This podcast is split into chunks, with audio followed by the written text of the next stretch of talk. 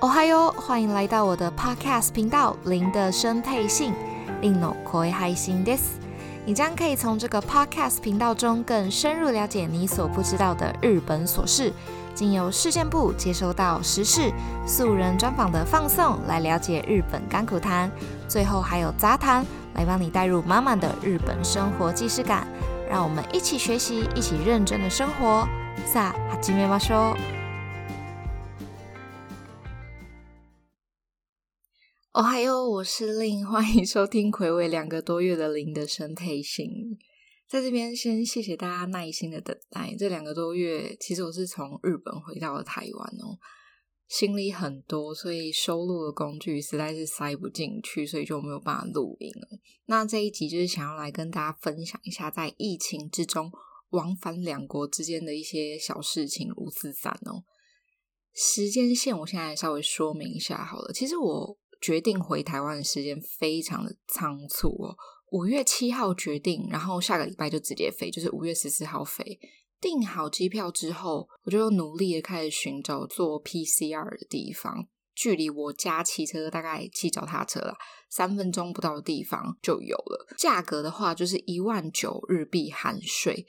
这个一万九里面包含了什么呢？包含了英文、日文的那种格式证明书之外，他还帮你验到好。因为大家知道，就是刚开始在验这个时候，日本出现很多这种伪阳性，所以如果你第一次验出来是阳性的话，他会免费帮你验第二次。就是对，所以整体来说，我觉得 CP 值算蛮高的。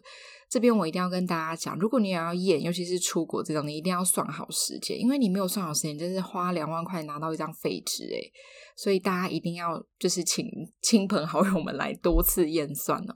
那我原本是想说，因为疫情，所以在机场 check in 的时候一定会很久，所以我就提早蛮多去的。那去的去机场的路上，其实我也是搭就是一般的大众交通运输工具，其实非常的人很少，几乎非常的空哦，都没有人，所以感到蛮舒适的。因为提早去很多，然后航班就是会飞的航班也不多，客人也没几个，机场非常的空旷，而且几乎没有店家开。不到五分钟，我的就是 checking 的整个流程就结束了。那飞机上面基本上都是梅花座，所以我的前后左右排是完全没有人的，感觉到非常的开心，因为就觉得很舒适。但其实我实在是不敢把口罩拿下来吃东西跟喝水，所以我真的从我家踏出门那一刻一直到台湾，我完全没有喝半口水，我觉得我要渴死了。虽然我没有吃那个就是飞机餐，但是我感觉到大家都吃得很开心，因为真的很香，就是大家都完全没有在 care 这件事就狂吃诶。这次疫情导致我无法开向人生中第一次就是星宇航空的飞机餐，真的无法，毕竟我真的很害怕。到达台湾之后，其实工作人员会引导你，完全不需要担心，就是每一位工作人员都超级无敌亲切。那我唯一看到比较。多人卡住的地方，应该就是那时候就是要事先填写一张，就是飞机的，就是你要飞的前二十四个小时要填一张类似那种健康声明的东西，名字我有点忘记。那在日本机场 check in 的时候，他也会问你说：“诶，你填了吗？”如果没有填的话，他会引导你哦。到台湾之后会再问你一次，所以其实不用太担心。一般我没有那种台湾门号，所以我就是直接在机场现场买 SIM 卡哦。没有记错的话，电信业者应该是两到三间，但是我本人亲眼有看见是中华电信跟台湾之星，价格都不会差太多，应该是一模一样的价格。确认完全没有问题之后，你就可以领行李离开了。在隔离的十五天当中，大概第二天、第三天开始，就会有李干事来关切你的身体有没有异状啊，还会有那个简讯关心。那一讲到隔离，其实我有一个非常具代表性的小故事想跟大家分享。我真的是心慌不已哦！在我隔离的最后一天凌晨，其实已经过十二点了，所以我是可以踏出房门，就是没有违法这样子。那那时候我就想说，我起来上个厕所，我就会起来看到一只巨大无比、非常的高挑，我真的是吓到，现在想到还是觉得很恐怖。身高很高，他非常的高挑的他，你知道那个东西，他就在角落。我当下真的是不敢喊叫，因为我怕他万一会飞，我就死定了。所以。对，那裤子也脱了嘛，那进退两难。而且谁知道说隔离居然需要准备杀虫剂，你也不能踏出去买啊。那行李箱就已经塞不下麦克风，哪会想要就是再装杀虫剂？哎，我真的太大意了。当初我就是心灰意冷，为了鼓舞自己，我告诉我自己说，好险他是最后一天才出现，不是第一天就出现。不然这十五天我应该是魂魄都不剩了吧？我是这么想的。他的生死我就不太想交代，太恐怖。所以其实我整个十五天隔离。没有什么太大记忆，记忆就是这个惊悚的心情结束了。这段太痛苦，真的是忘不掉。我觉得我会告诉我的子子孙孙。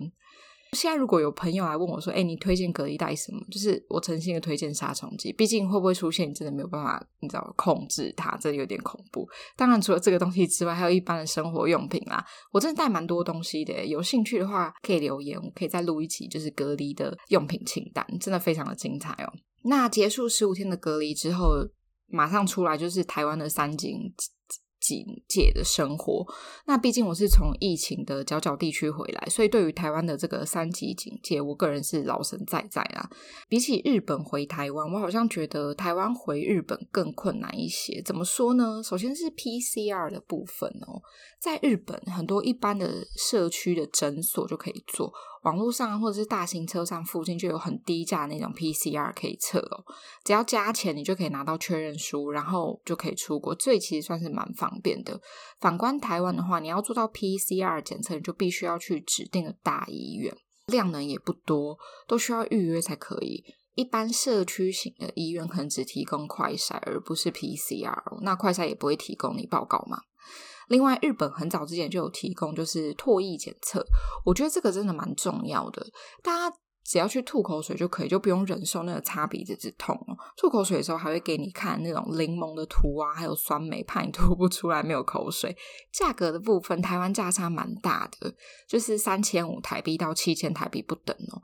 如果你不急的话，真的建议你多比价，并且要提早预约。入境方面，其实日本算是从之前我就觉得比较复杂。虽然我不知道为什么设立这么复杂的层层关卡，疫情还是这么严重。因为除了要下载日本规定的 App 之外，入境就是还会要再一次 PCR 检测，就是要你再吐一次口水，等待阴性的结果出来之后，你才可以出关哦。那台湾好像是三级三级警戒之后，才变成说入境要再检查一次。刚有提到，就是要下载一个 App，那其中其实不只是下载一个，大概是两到三个，看你手机。如果你是苹果，只要下载两个；如果你是安卓的话，可能要下载三个。那其中有一个 App 叫做 MySOS，这个就是日本政府它要监测你有没有在家，会不定时要你回报位置，你要立刻按下那个按钮，他们就会抓你的 GPS 定位哦。其实我觉得这个还蛮不错的，加上这个 App 其实很恐怖，会不定时的。跟你要跟你讲电话，看你在哪。有时候是 AI 电话，就是电话一响，然后就接起来，他会要你对你的脸啊、什么肩啊这样子。那有时候是真人的电话，就是会问你说：“哎，你觉得怎么样啊？什么身体情况？”这样就蛮妙的。但是好好遵守的话，其实是没有那么困难的。以上大致就是我台日往返的经验哦。那因为我就是。往返这两国，所以其实我都看到了这个两个国家的防疫情况。其实我个人真的觉得台湾赢蛮多的。首先是人民的那个素质跟自制力，真的有稍微高这么一点点点点点点点。最起码他们都会戴，我们都会戴有效力的口罩吧，就是会有防护力的口罩。因为日本人到现在还是很多给我戴海绵口罩的。甚至在台湾看新闻，有时候都会使用 NHK 的画面，有没有？那些被采访的人，我真的很想对他们大声呐喊说：“你先把口罩 戴好，再来采访，可以吗？”